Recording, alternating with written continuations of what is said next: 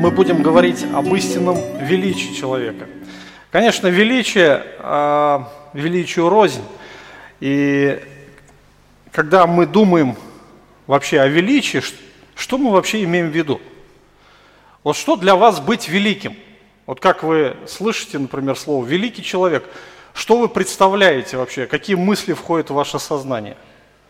Ну, скорее всего, э, великий человек э, – это тот человек, который э, чем-то себя выделяет, которого уважают, и он чего-то достиг в жизни. Э, его можно назвать человеком с большой буквы, и э, это люди, как обычно, наверное, занимают какое-то положение в обществе, они имеют большую, наверное, власть. Э, у некоторых великих есть много денег.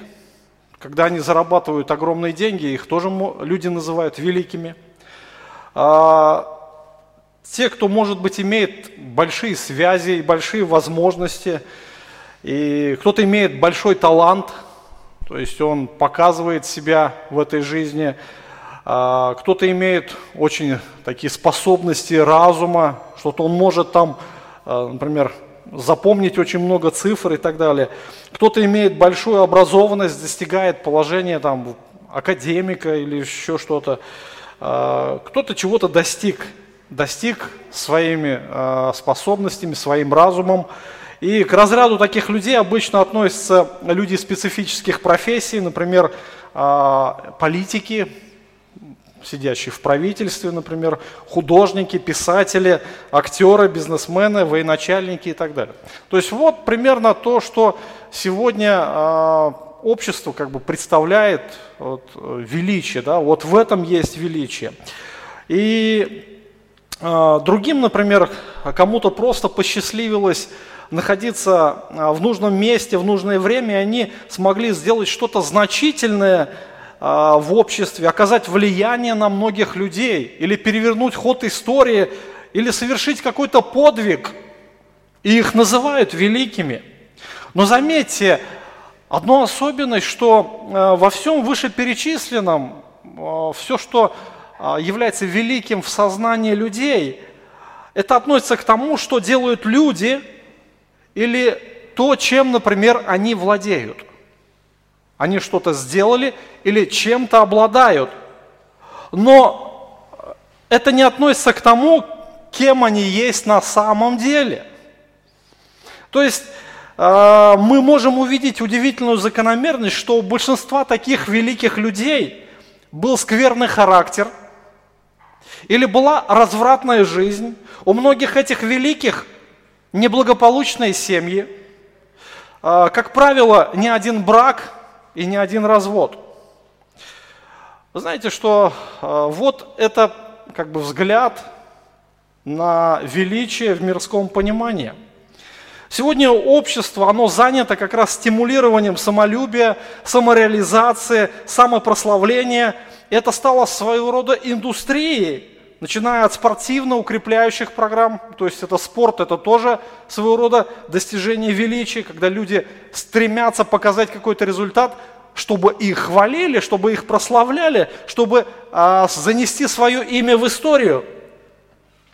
Другие а, поощряют продвижение по служебной лестнице, чтобы достичь какого-то места в карьере.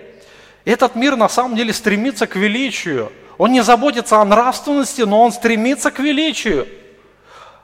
Но когда мы смотрим на Священное Писание, когда мы смотрим на Христа, на Его учение, то мы видим, что Божий взгляд на величие совершенно иной. Бог не смотрит на заслуги человека, Бог не смотрит на то, чем обладает человек, но Он смотрит на характер, Он смотрит на сердце, и в глазах Божьих величие совершенно иное, чем в глазах этого мира. Бог, Он как раз а, говорит противоположное, что в Его глазах великие ничего не значат. Мирское величие, оно основано на гордости, гордости, самовозвышении и все, что можно добавить само, самовыражение, самореализация, самодостижение и так далее и тому подобное. Но Писание очень ясно нам дает а, как бы понимание, как Бог оценивает всех этих великих. Иакова, четвёртая глава, шестой стих, написано, что Бог гордым противится, а смиренным дает благодать. То есть фактически все гордое, оно посрамлено у Бога. Оно находится в противодействии Богу, и оно ведет войну с Богом.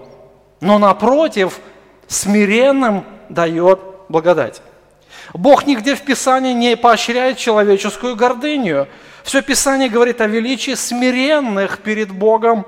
И если мы посмотрим на историю, на библейскую историю, то мы с вами увидим, что фактически все, абсолютно все до единого праведники, они были возвеличены Богом за их смирение. Смирение – вот что является главным перед Богом в отношении с человеком. Наоборот, человека в отношениях с Богом. Истинное человека, величие человека определяется именно Богом, потому каким был он смиренным. И сегодня, например, мы смотрим на церковь, на то, вот эта современная церковь, как смотрит на величие, то мы можем увидеть то, что церковь, она старается, ну, я не говорю про нашу церковь или про какую-то другую, это общая тенденция. Церковь сегодня стремится пользоваться вот этими мирскими принципами. И смирение, оно, наверное, не, попу- не является популярным, популярной теме, темой в церкви. Не часто об этом услышишь. Если посмотреть на, христианскую, на христианские книжные магазины, то мы можем увидеть, что эти магазины завалены книгами о том, как стать великим христианином, как быть духовно богатым, как быть стабильным, как достичь здоровья, как достичь счастья, самореализации, процветания, успеха и так далее и тому подобное. Как сказал один брат, трудно найти, говорит, книги, которые учат вас быть нищими духом. Трудно найти книги, которые действительно э, помогают э, христианину расти духовно во Христе, смиряясь. Иаков говорит, да хвалится брат униженный высотою своею. Интересно, униженный высотою. То есть, чем смирение человек, тем он выше. Вы понимаете, интересно? И такие, такой литературы очень мало сегодня. Ну, Господь э, говорит о том, что гордость, она всегда приведет к проблемам. Если христианин избирает путь величия именно через гордость, то это приведет обязательно к падению. В притчах, человека, в притчах восемнадцатой главе, тринадцатом стихе написано, «Перед падением возносится сердце человека, а смирение предшествует славе». Перед падением возносится сердце человека, а смирение предшествует славе. Подходя к нашему тексту, к тому, который сегодня мы с вами будем размышлять, мне хочется вспомнить контекст. Иисус Христос находится на пути в Иерусалим. Позади три с половиной года служения. Осталось совершить последний путь. Всего а, буквально несколько дней, а, чуть больше недели, и Христу предстоит пережить самый, наверное, такой а, драматичный период жизни, именно то, что ему предстоит перенести эти самые, наверное, большие страдания, ему предстоит перенести смерть. Христос направляет внимание учеников на то, что ему предстоит. Да, о своей миссии. Буквально до этого мы с вами рассуждали о том, что Иисус говорит о своей смерти, о своих страданиях, о том, что его будут избивать, что его будут унижать, предадут смерти, самой позорной смерти, распнут его, но он воскреснет. Но удивителен тот факт, что на тот момент ученики, они как бы были глухи. Их сердца, их мысли были совершенно заняты другим. Они а, то и дело, то и дело а, спорили между собой, кто из них больше, кто займет какое положение в царстве. Апостол Петр недавно говорил, совсем недавно говорил, «Господи, вот мы последовали за Тобой. А что же нам теперь будет-то? Что нам будет? Именно какие мы будем иметь привилегии?» Но Господь совершенно думал о другом. И Он пытался как-то учеников направить мысли в том русле, в том русле, где Он находился, но ученики были глухи. Они как будто вообще не слышали, они, может быть, где-то на уровне сознания понимали Христа, но не хотели принимать это сердцами. И дальше, после того, как Иисус сказал о своих страданиях, о своей смерти, буквально тут же, тут же происходит такая, знаете, картина, которая, наверное, опечалила Христа. Ну, сильно опечалила. Господь говорит о страданиях и смерти, и вдруг приходят к Нему а, два сына Завидеева, они приводят с собой мать, и вдруг... Она задает, она начала выступать как бы от их имени, потом и они поддержали эту идею. И они захотели стать великими, великими, но используя человеческие методы. И вот об этом сегодня будет э, идти речь. Именно то, что, э, что на самом деле есть истинное величие. К чему мы должны стремиться и каким образом мы к этому должны стремиться? Христос преподает ученикам выдающийся пример, выдающийся. И опять, и опять Он говорит о себе, как о великом примере. Поэтому давайте мы сегодня э, вникнем в этот текст. Итак, э, Христос хочет, чтобы на самом деле мы были великими. Бог хочет этого, чтобы мы были великими э, людьми, но, но что есть истинное величие, в чем суть величия? И мы рассмотрим два взгляда на величие человека. То есть человеческий взгляд, частично мы уже говорили об этом, и как Бог понимает величие, как Бог видит нас в этом. Итак, давайте мы посмотрим человеческий взгляд. Тогда приступила к нему мать сыновей Завидеевых, сыновьями своими, кланяясь и чего-то прося у него. Он сказал ей: чего ты хочешь? Она говорит ему: скажи, чтобы эти два сына мои сели у тебя, один по правую сторону, другой по левую в царстве твоем. Иисус сказал в ответ: не знаете, чего просите? Может ли, можете ли пить чашу, которую я буду пить, или креститься крещением, которое я крещусь? Они говорят ему: можем. И говорит им: чашу мою будете пить, и крещением, которым я крещусь, будете креститься, но дай сесть у меня по правую сторону и левую не от меня зависит, но кому уготовано Отцом моим. Услышав это, прочие десять учеников вознегодовали на двух братьев.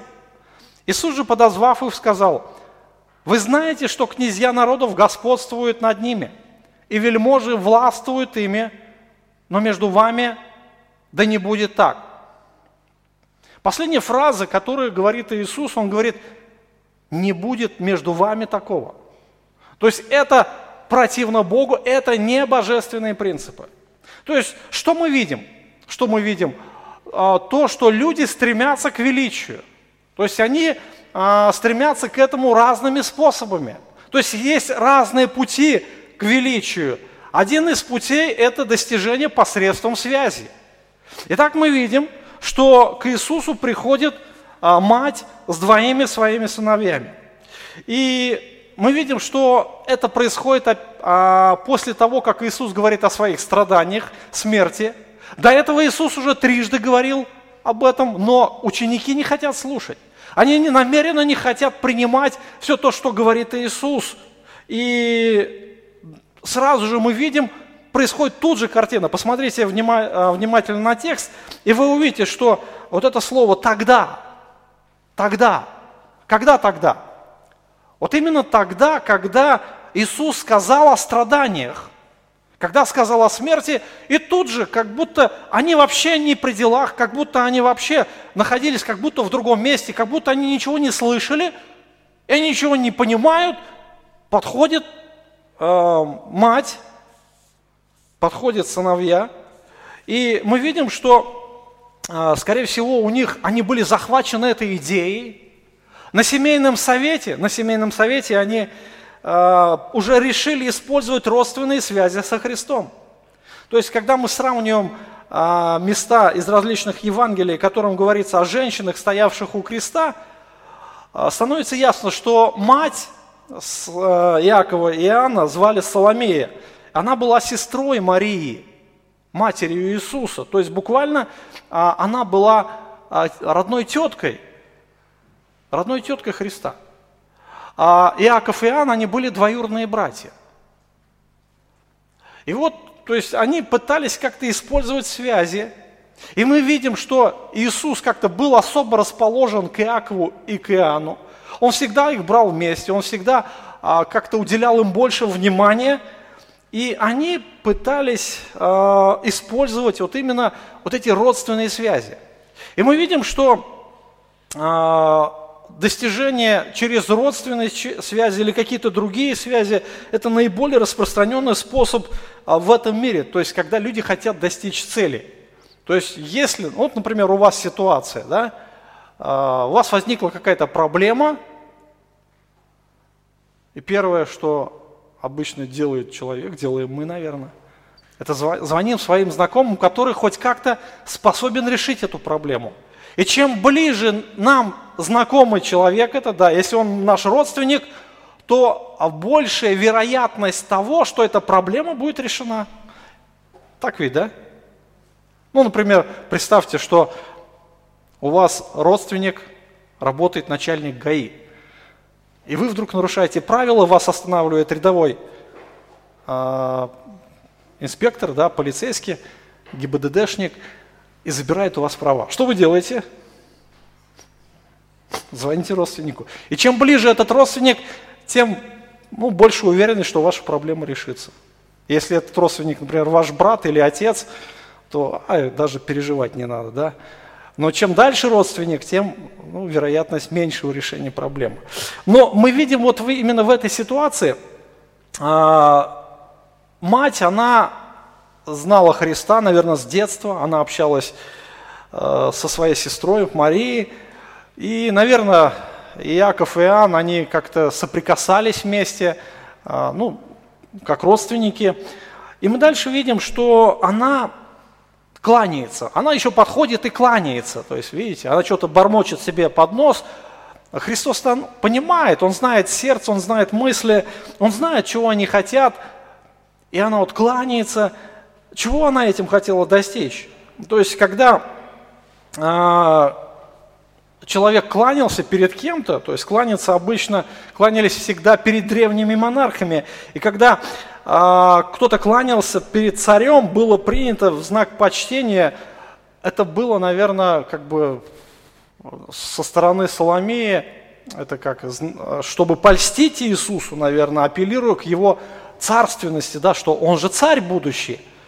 Она же понимает, что он сядет на престоле, и она как бы показывает этим почтение ему. Господь э, знает их сердца. Евангелист Марк э, в десятой главе, в тридцать пятом стихе э, говорит о том, что подошли два сына. То есть они, э, здесь не упоминается о том, что с ними была мать. Ну, возможно, мать была, так, знаете, для усиления, да?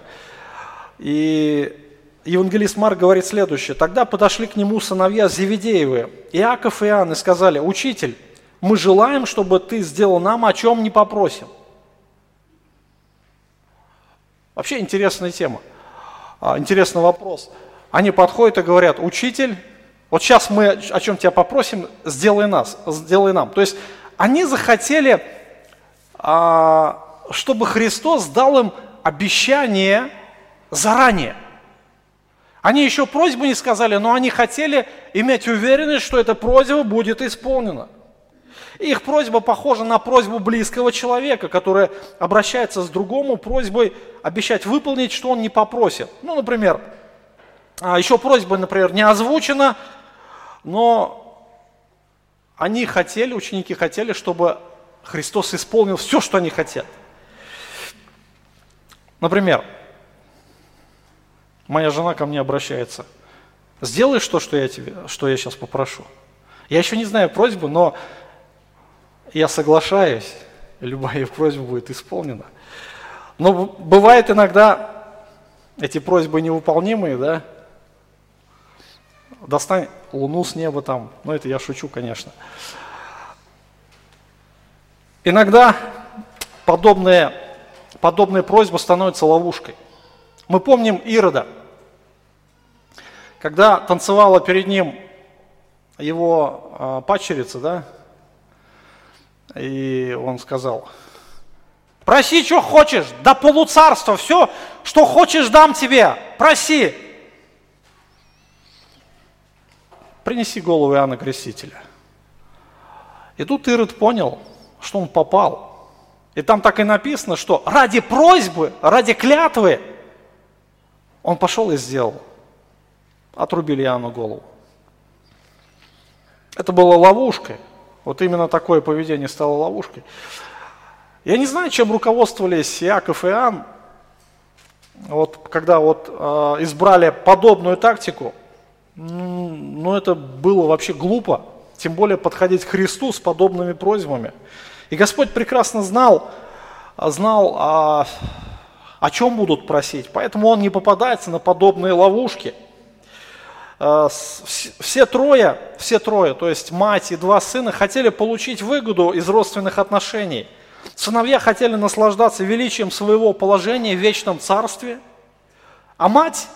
Мать хотела наслаждаться созерцанием их величия. Они всегда, она бы всегда находилась рядом, ее уважали бы все окружающие. Почему? Два сына достигли такого положения. В этом есть определенная гордость. Когда, например, матери встречаются, вот, особенно у которых маленькие дети, о чем вы говорите? Ой, вот мой сынок, вот он вот так вот, а у меня вот, и вот каждый хвалится своим ребенком. Да, в принципе, это нормально, да, нормально для матери. Каждый думает, что ее, ее ребенок особенный. И вот представьте мать, у которых два сына, ну, вторые человек, люди, второй и третий человек после царя. После царя, то есть это премьер-министр, например, и министр обороны, ну, примерно так, да. Мои дети, мои дети. И, конечно бы, это, это как елей, елей на голову. Это елей, который поливает гордость. Но Господь-то знал все прекрасно и говорит: чего ты хочешь? Чего ты хочешь? Он спрашивает: чего ты хочешь? Чего вы хотите? И когда он услышал эту просьбу, чтобы Христос сделал... их, э, посад...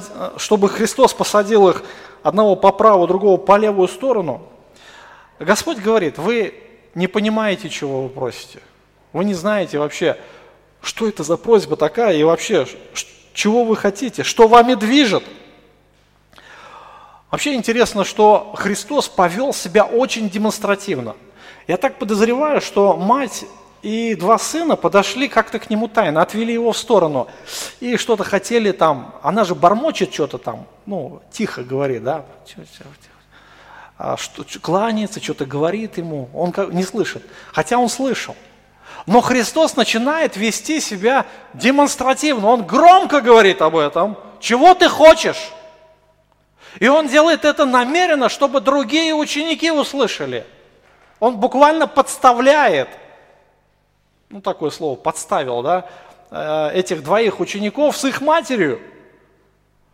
И, конечно же, ей пришлось вполне конкретно, и им тоже потом конкрет, конкретно высказать свою просьбу и сделать это очень ясно и громко, чтобы другие их услышали.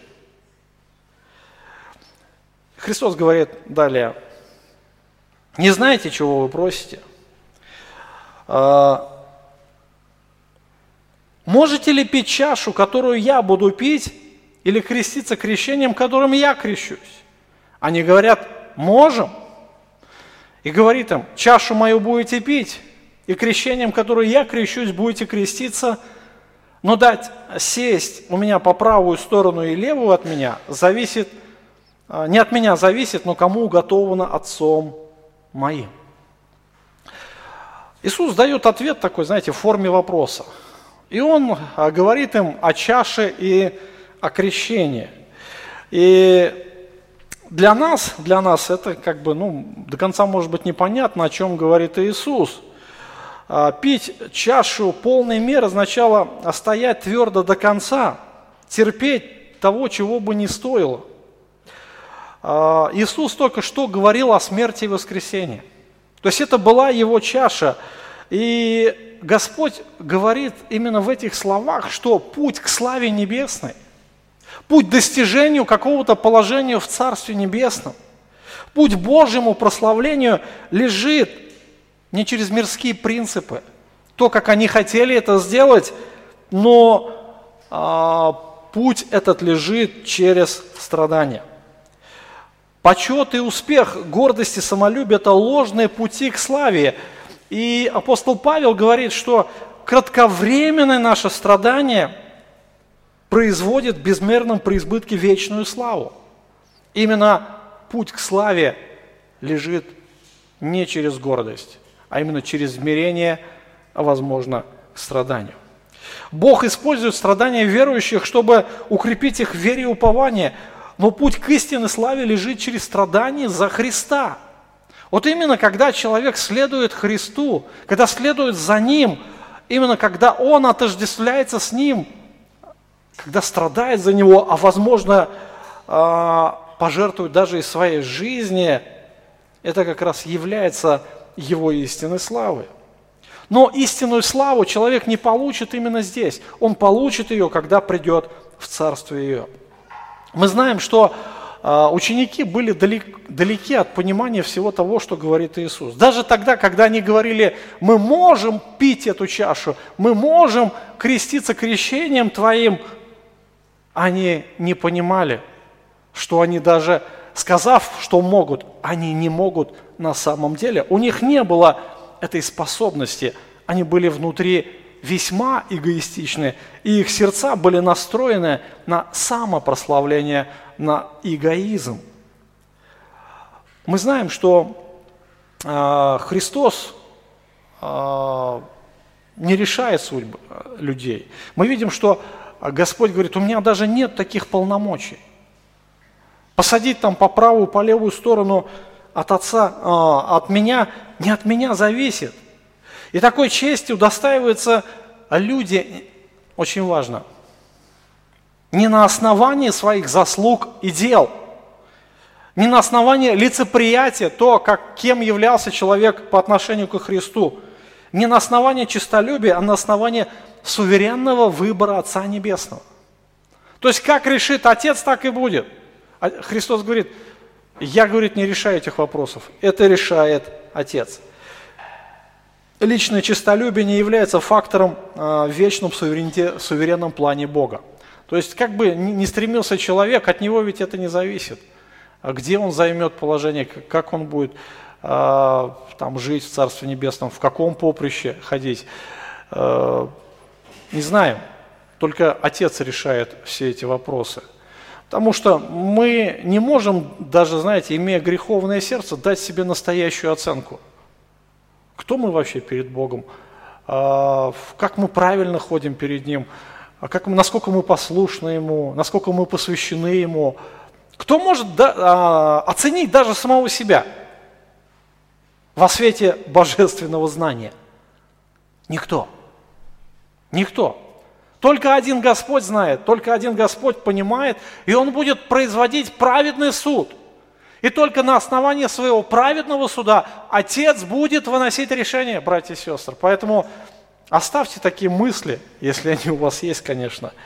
И пусть Бог даст нам а, направлять взоры именно не на основании гордости, направлять взоры ко Христу. И достигать славы Христовой, но не нашей славы. Сыновья Завидеевы имели неправильные мотивы. Они захотели пройтись по головам других учеников. То есть они ну, буквально плевали, можно так грубо выразиться, на то, как они подумают, как они это воспримут. Они думали только о себе. Поэтому, когда Иисус демонстративно сделал вот это событие известным, что Десять учеников услышали, и мы видим реакцию этих десяти учеников. Мы видим, они вознегодовали. То есть буквально они проявили, проявили такое негодование, они проявили гнев, гнев по отношению к этим двоим братьям. И мы видим, что э, вот эти ученики, вот эти ученики, они были не лучше, не лучше этих двоих апостолов. У этих двоих были связи, связи ко Христу, да? Поэтому они набрались дерзновения подойти ко Христу, вот именно еще мать с собой прихватить. Но у этих учеников не было родственных связей, у них не было, может быть, таких а, заслуг. Разве, может быть, что Петр мог что-то еще сказать подобное, да? Потому что у Петра больше всех было ревность, рвение а, за Христа. Он говорил: «Я в... до конца с тобой, Господи, все отрекутся, я не отрекусь». То есть кто мог похвалиться своим рвением, как Петр? Вот только Петр, может быть, еще мог что-то там сказать. А другие что? А у других не было этого рвения, у других не было достижения, не было способности, не было связи, не было ничего, чтобы они могли предложить ко Христу. И они вознегодовали на, эти, на этих учеников, они буквально возненавидели их. Вот если бы у них была власть, да, они подошли бы и их побили бы сильно. Еще морду бы набили, синяки бы поставили. Сказали: вы что себе позволяете-то? О чем это вообще говорит, друзья? Вот если бы у учеников были те же возможности, они поступили бы точно так же. Вы понимаете, то же самое. То есть они ничем не лучше. Просто у этих была а, какая-то возможность подойти, да, там еще, используя родственные связи, а у этих не было. Но они, если бы были эти связи, они поступили бы точно так же. Поэтому они также были виновны перед Богом. Именно в том, что они пытались достичь своего положения путем гордости. И у них всегда были эти разговоры, всегда. То есть даже до того момента, когда Христос уже их собрал на последнюю вечерю, на последнюю вечерю, они спорят. О чем спорят? Кто больше в царстве будет? Христу страдать на крест, а они говорят: кто сядет по правую и по левую? Они решают, кто больше. Они думают, что они могут эти вопросы решить. Христос говорит: я не решаю этих вопросов, а вы говорите, что пытаетесь там решить эти вопросы. Кто будет больше среди вас? Отец решает, не вы. Среди, э, нужно помнить, что среди них был также Иуда Искариот. Он был вообще неверующий человек. Вообще удивительно. И э, Господь говорит, что это все ложное. Ложные источники достижению славы, ложные пути, ложные мотивы. Это не тот путь, который уготавливает Бог. И именно гордость, я повторяю, гордость – это враг христианина. Именно гордость – это то, что Бог ненавидит. Это мерзко перед Богом. И все эти пути, они мерзки перед Богом. И Бог не благословляет гордых. Даже если человек находится в служении, даже если он называет себя служителем, и если он гордый, то его служение подойдет рано или поздно к закату. Далее мы читаем следующее, что э, Господь э, говорит, что князья народов, то есть он подо, позывает учеников. То есть когда они это все услышали, и он их уже подзывает и дает им урок. Интересно, он обращается э, к ученикам и дает им урок.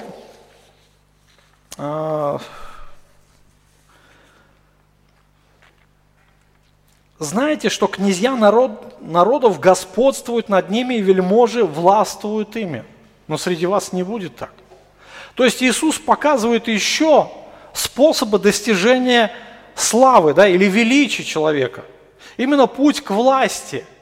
Вот, он говорит о князьях народов, которые господствуют над ними. И мы видим, что Господь использует, использует вот эти вот два выражения: князья господствуют и вельможи властвуют. Что это обозначает? Буквально слово «господствовать», слово «господствовать», оно обозначает э, властвовать, оказывая давление с помощью силы. Именно оказывая давление определенное. То есть, когда человек э, достигает положения власти, он начинает э, удерживать свою власть с помощью силы, оказывая давление на э, своих подданных. В те времена мы знаем, что правительства были диктаторские в основном. То есть это были империи, это были э, ну, какие-то султанаты, может быть, да, там, ну, когда во власти стояли короли или императоры. И многие правители были настоящими тиранами. Вот то, что сейчас говорят, там, демократия, там, э, эти ценности демократии, э, тогда даже, наверное, этого слова, может быть, и не знали. Э, тогда вообще не было такой формы правления. То есть в основном, в большинстве своем случаев, правительства были диктаторскими. И многие правители были настоящие тираны. То есть они подавляли всякое инакомыслие, то есть что-то не так, не понравилось, тут же людей могли там за, заточить в темницу или казнить. И под их правлением простой народ очень сильно страдал. Это один из мирских способов достижения славы и величия. Вы знаете, что э, проявление какого-то давления, силы, э, силы, это вообще чуждо Богу. Это не божественные принципы. Господь совершенно по-другому подходит э, к величию, к славе и к власти. Вы знаете, что э, подобные принципы, когда человек оказывается у власти, ну, это может быть проявляться и в церкви. И некоторые пасторы или занимающие положение служители не могут устоять от искушения, использовать свою власть, чтобы господствовать над другими. Петр предостерегает от подобного а, управ, управления и призывает пасторов не господствовать над стадом, но показать им пример. Дальше Иисус использует а, еще один вид достижения человеческой славы. Это а, достичь величия человеческой мудростью. Он говорит, вельможи, а, вельможи властвуют, да? а, вельможи властвуют ими.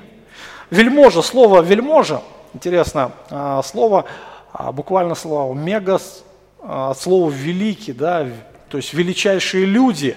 То есть те люди, которые знаменитые, которые прославлены, которые благородные, у которых есть какие-то достижения, у которых есть какие-то способности.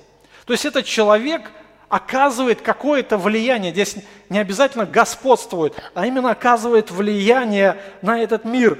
То есть он оказывает это своей привлекательностью, и он достигает этого положения, что его начинают как бы почитать, уважать, и он начинает как-то влиять на окружающих. Умелый руководитель использует силу своей популярности, тогда как, например, господствующий диктатор, он использует свое положение, власть, и за это часто бывает ненавидим. То есть вот эти вот вельможи или великие, как э, можно перевести, они больше как бы уважаемы в народе, потому что у них есть определенные способности. И они э, могут не использовать э, силу и власть, как вот, например, диктаторы, но они используют личные способности и обаяние. Но какой бы ни был метод достижения э, величия, и если в основе, я повторяю, лежит гордость, то такой путь не угоден Богу. Христос говорит, что между вами не будет так. Не будет так. Между вами. И дальше Господь говорит об истинном понимании величия. Что значит быть на самом деле великим? Но между вами не будет так. А кто хочет быть большим, да будет вам слугою. Кто хочет между вами быть первым, да будет вам рабом. Так и Сын Человеческий не для того пришел, чтобы Ему служили, но чтобы послужить и отдать душу свою для искупления многих. Слова, которые сказал Иисус ученикам, наверное, им не понравились. Наверное, то, что сделали Иаков и Иоанн, это вообще их вогнало в краску. То есть это было совершенно противоположностью их понимания величия.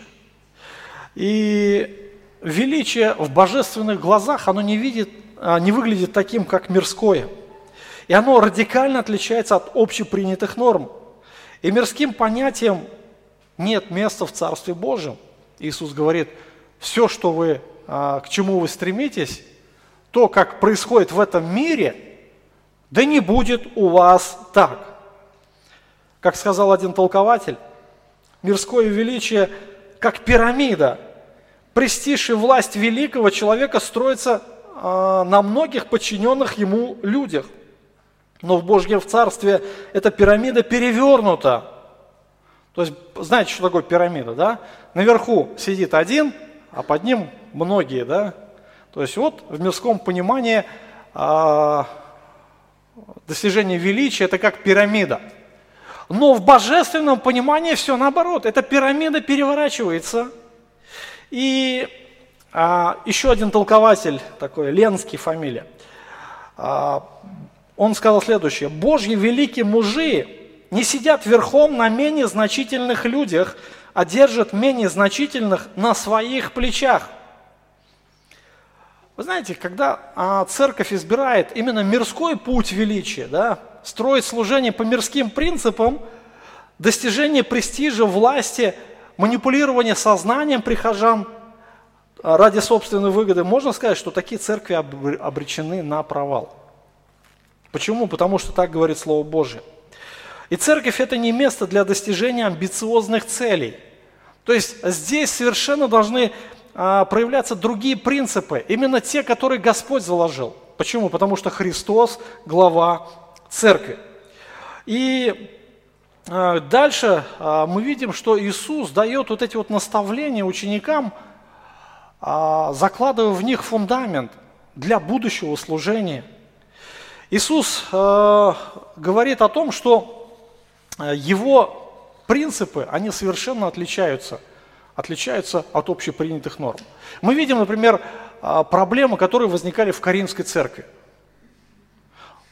Вроде бы церковь наставлена, вроде бы церковь обладает всеми духовными дарованиями, у них есть все необходимое для развития, но в церкви разделение то там, то там, то там.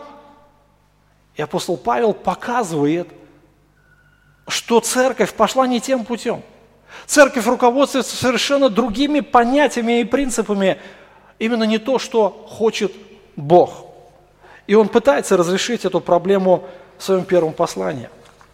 Я сейчас хочу прочитать одну цитату. Одну цитату, э, такой есть автор Си Джи Махейни, один из пасторов. Меня как, в каком-то смысле восхищает этот человек. Э, с чем? Ну, прежде всего, смирением. Смирением э, он, будучи двадцать, двадцать пять лет пастором большой церкви, э, весьма успешной церкви, он увидел, что Бог призвал более молодого служителя, Джошуа Харрис, может быть, кто-то книги его читал, и он просто передал ему служение, и все. Это большой, великий шаг, я думаю, на мой взгляд. И он написал книгу о смирении. О смирении. И вот цитаты из этой книги хочу сейчас прочесть для вас. Несколько лет назад наша церковь, церковь называется Covenant Life, то есть это по-английски будет «Завет жизни», в Гезенсбурге, штат Мэриленд, отмечала свою двадцатипятилетнюю годовщину. Как только мы все собрались по этому случаю, чтобы порадовать, порадоваться вместе, Гэри Рикуччи, член нашего пасторского совета и один из основателей церкви, став перед нами, чтобы представить обзор нашей истории. Он заметил, что хотя многое изменилось за последние двадцать пять лет, к примеру, внешний, внешний вид пасторов, таких как я, ценности изменились. Что были первоначально в нашей церкви, все-таки ценности остались неизменными.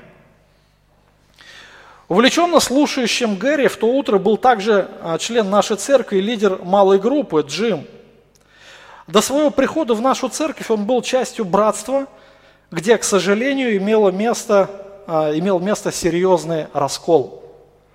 То есть было, как, была, были какие-то церкви, И это сообщество раскололось на несколько э, группировок, ну как в Коринфе. И слушая перечисление, перечисление ценностей, сохраненных нашей церковью, Джим сравнивал их с теми, что было в его церкви, прежней церкви. Почему мой случай так отличается? То есть вот эта церковь, она была сильной, целостной, дружной. И та церковь, в которой был этот Джим, она раскололась. Почему? И он сравнивал все эти ценности. Он слушал, как Гэри торжественно объявил, что с самого начала наша церковь имела любовь к Божьему Слову. Джим сказал про себя: да, и у нас это было. Гэри продолжал: мы пребывали в любви с Иисусом Христом и благодарили Его за заместительную жертву на кресте. Да, подумал Джим, и мы тоже это делали. Мы ценили благодать и любили поклонение, и мы тоже это делали. Мы верили в важность отношений друг с другом, добавил Гэри. И снова он ответил про себя: хорошо, и мы тоже это делали.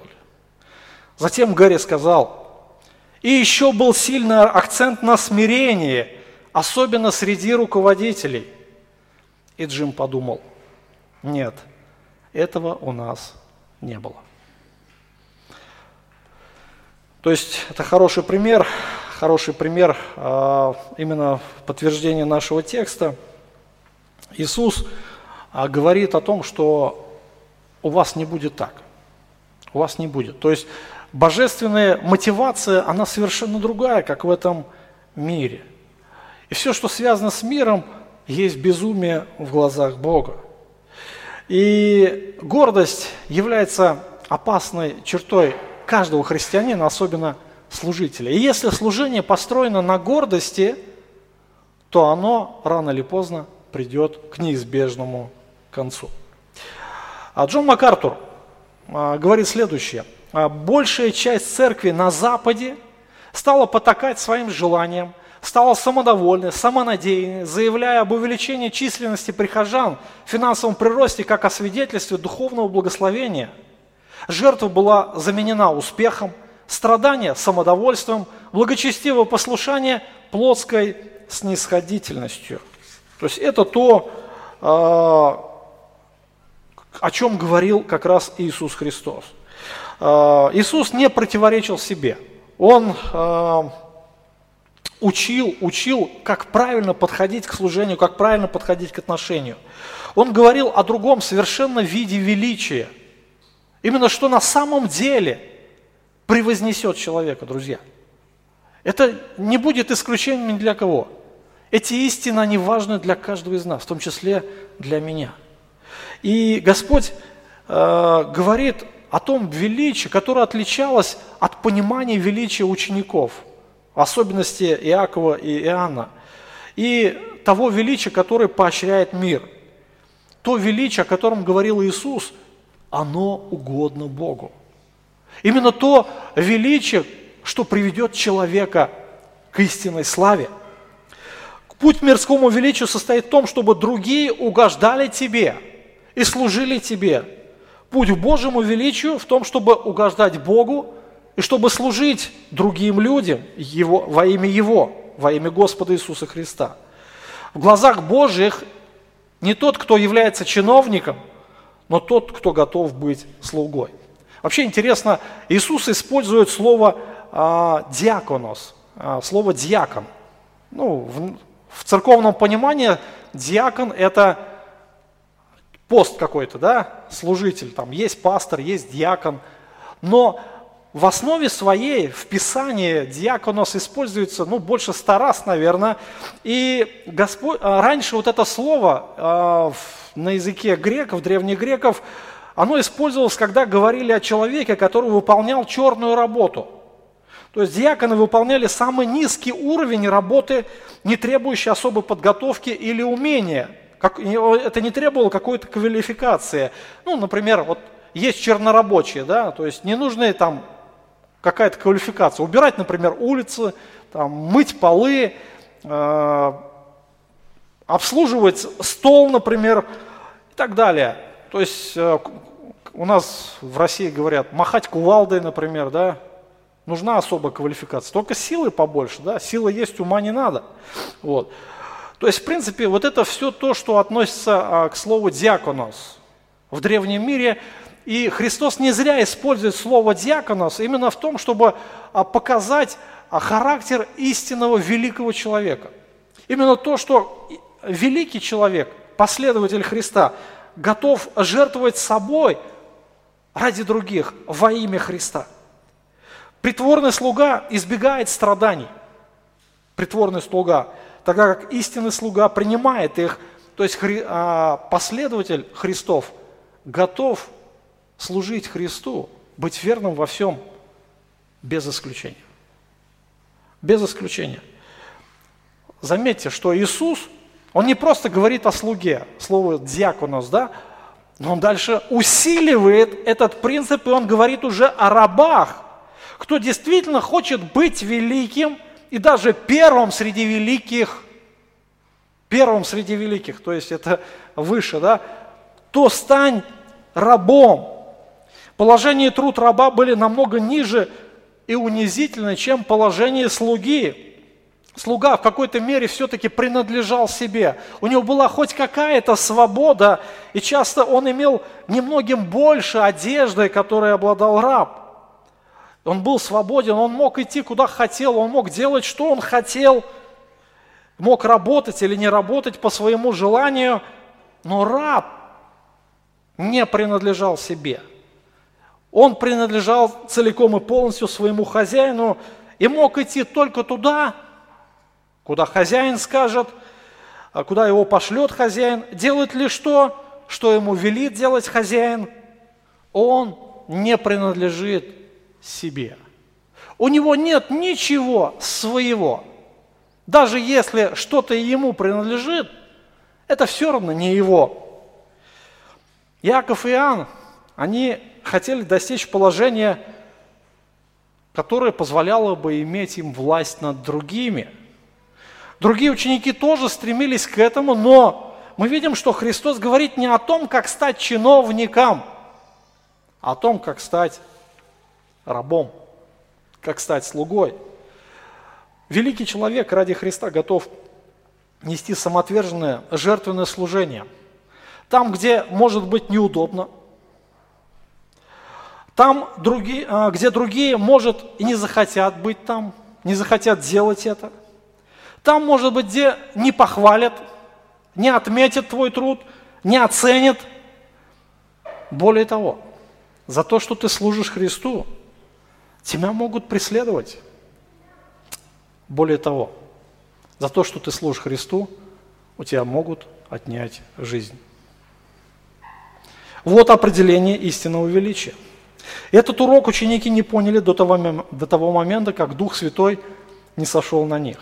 Они были поглощены своими эгоистичными мыслями, и настанет момент, когда к ним придет истинное понимание величия, истинное понимание служения. У них будет уже правильная мотивация. И по сути своей на данный момент они были не способны принять того, о чем говорит Иисус. Иисус шел в Иерусалим. Никто, никто не мог понять внутренних переживаний Христа. Никто не мог хоть как-то разделить, разделить с ним общение, поддержать его. Никто не мог этого делать. Хотя ученики были рядом, их сердца были далеки от тех мыслей, от тех желаний, которые были присущи Иисусу Христу.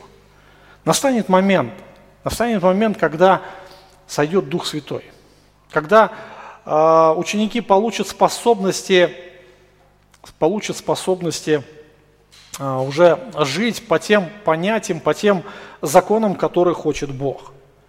Только Христос мог совершить, исполнить закон, быть угодным Отцу. И после того, как сам Христос поселяется в человека, уже он начинает исполнять волю Отца. В послании филиппийцам апостол Павел в второй главе с пятого стиха говорит следующее. «У вас должны быть те же чувствования, которые во Христе Иисусе. Он, будучи образом Божьим, не почитал хищением быть равным Богу, но уничижил себя самого, приняв образ раба, сделавшись подобным человеком и по виду став как человек, смирив себя, быв послушным даже до смерти и смерти крестной. Посему и Бог превознес его и дал ему имя выше всякого имени, чтобы пред именем Иисуса преклонилось всякое колено небесных, земных и преисподних, и всякий язык исповедал, что Господь Иисус, слава Бога Отца». Мы видим, что апостол Павел говорит: вот истинное величие, вот истинная слава, вот истинный пример. Это то, что должно быть в вас, это то, что должно проявляться в вас. И если Христос в вас, значит, это должно стать частью вашей жизни. И Христос является примером смирения и служения, потому что мы видим, что Он, будучи повелителем вселенной и всей вечности, Он смирил себя даже до смерти. Он самый превознесенный, потому что верно претерпел самое большое унижение, которое мог принес, э, претерпеть человек. Хотя Он был царь царей, хотя Он был Господом господствующим, хотя Он имел право на то, чтобы Ему служили все, вся вселенная, и ангелы, и люди. Он претерпел самое большое унижение. Мы видим, что Он служил. Он служил так, как э, должно служить, то, что, как требует Бог. И мы видим, что Он отдал свою жизнь. И мы видим, что Господь говорит о себе. Смотрите, Он показывает правильную мотивацию. Если вы хотите быть первым, значит, вы должны стать рабом.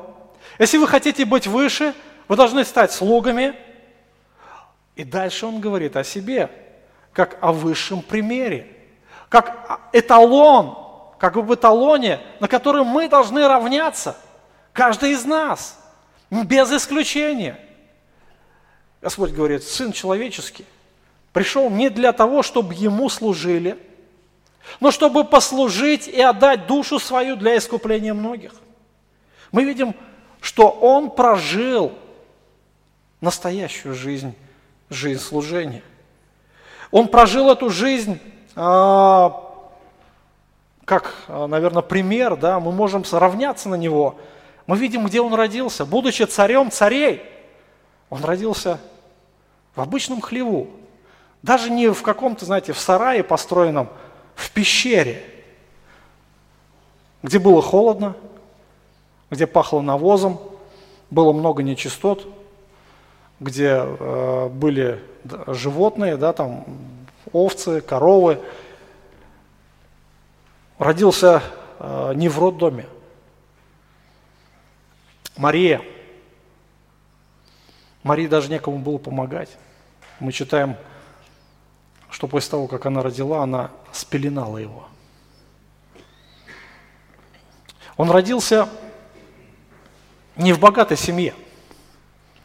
Он говорил о себе, что ему даже голову негде преклонять. Он родился в невлиятельной семье, которая имела бы связи где-то там наверху, в духовенстве или в правительстве. Нет, у него ничего этого не было. И его жизнь, она была жизнью служения. Мы видим, что он отличался, радикально отличался от тех служителей, Божьих служителей, от священников, от фарисеев, от книжников. Он шел в забытые Богом уголки Израиля и находил тех, на ком мир давно уже поставил крест. Никто из людей, которые приходили бы к нему, не ушел, не получив просимого. Удивительно. Все страждущие были утешены, все абсолютно. Все больные были исцелены, безнадежные получали надежду. И он обрел тех, кого общество уже отвергло. Мытари, блудники, грешники вновь обрели радость жизни. То есть это действительно великое счастье, когда безнадежные получают надежду. Его жизнь – это была жизнь настоящего служения Богу и людям. Христос и говорит о себе, что «я пришел не для того, чтобы мне служили, я пришел, чтобы послужить». И более того, отдать жизнь. Кульминацией его жизни стала его смерть. Его смерть, она не была просто как смерть обычного человека. Его смерть была жертвой искупления за грехи человечества. Он своей смертью буквально выкупил, выкупил э, всех тех, кто был порабощен грехом, кто жаждал счастливой жизни, всех тех, кто хотел избавиться от власти тьмы, от власти смерти. Он искупил каждого своего последователя, тех, кто поверил за ним, э, в него. Он искупил всех тех, кто поверил тем ложным идеям о счастье, о величии, которые навязывают этот мир. Он их избавил от этого. Слово буквально «искупление» было обычным термином, который обозначал выкуп раба, цена выкупа раба. И Христос заплатил эту цену рабов греха, чтобы дать им свободу. И мы видим, что Господь является как раз той жертвой. Его смерть, она не была напрасна. Он шел умирать. Он родился для того, чтобы умереть.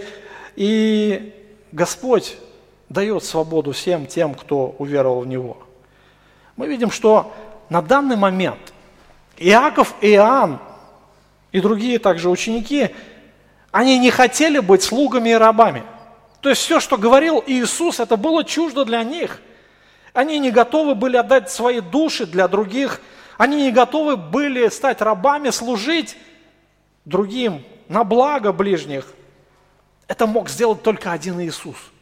Из всего зем... населения земного шара, который был на тот момент, да и не только на тот момент, наверное, всех времен, только один Иисус мог показать пример служения.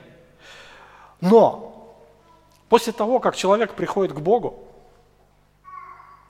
получает искупление, Господь начинает жить в нем. И вот только тот, кто может служить, он начинает служить через нас.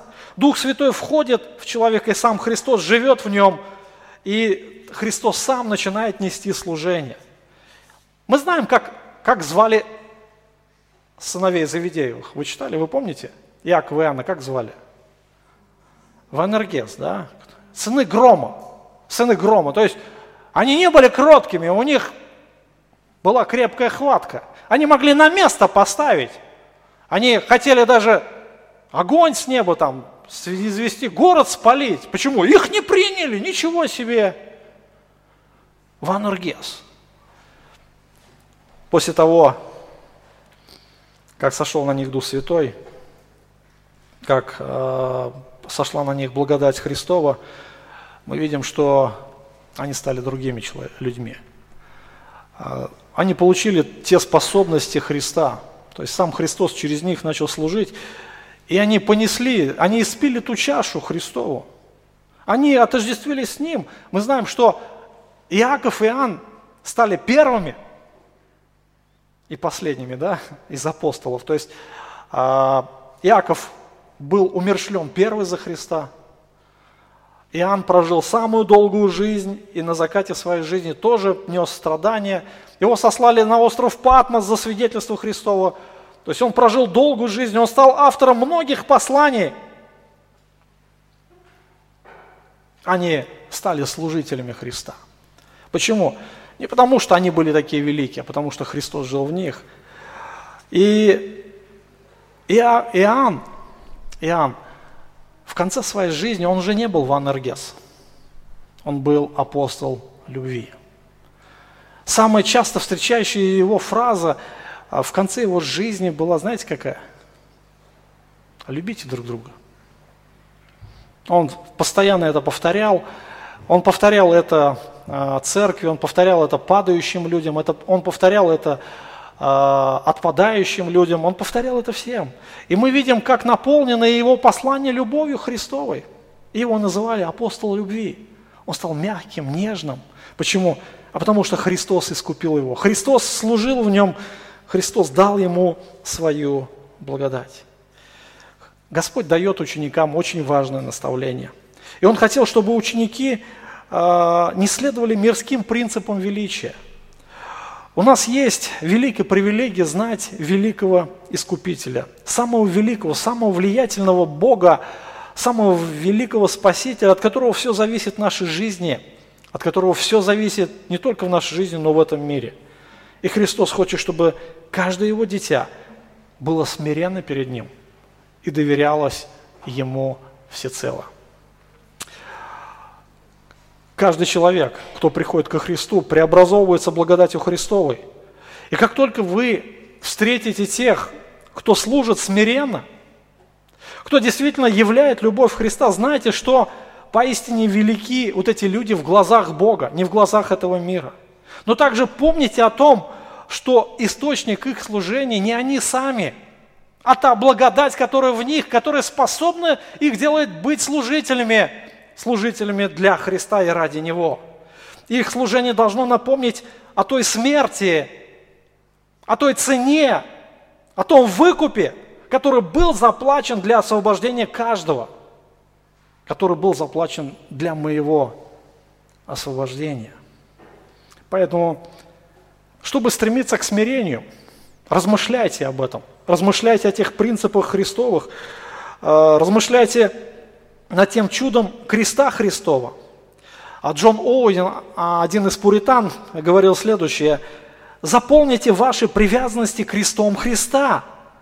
Это не оставит места для греха, ну, в первую очередь для гордости». Мартин Ллойд-Джонс говорил следующее: «Я знаю только одно, что повергает меня на землю и уничтожает в пыль. И это взгляд на Сына Божьего и в особенности созерцание Его креста». Крест – это то чудо, которое действительно изменяет человека, которое делает способным его служить Богу и служить людям. Размышляйте о кресте, размышляйте о Господе нашем, о Его искуплении. Пусть вашими настольными книгами будут книги, которые раскрывают величие Бога и ценность креста Христова. Постоянно изучайте доктрины благодати, изучайте доктрину о греховности, кто мы есть перед Богом. И это будет постоянно нас смирять. Это будет все больше и больше побуждать, будет побуждать нас надеяться на Христа. И да прославится Сын Божий в нашей жизни, через нас, в нас, кротостью и смирением. Помолимся.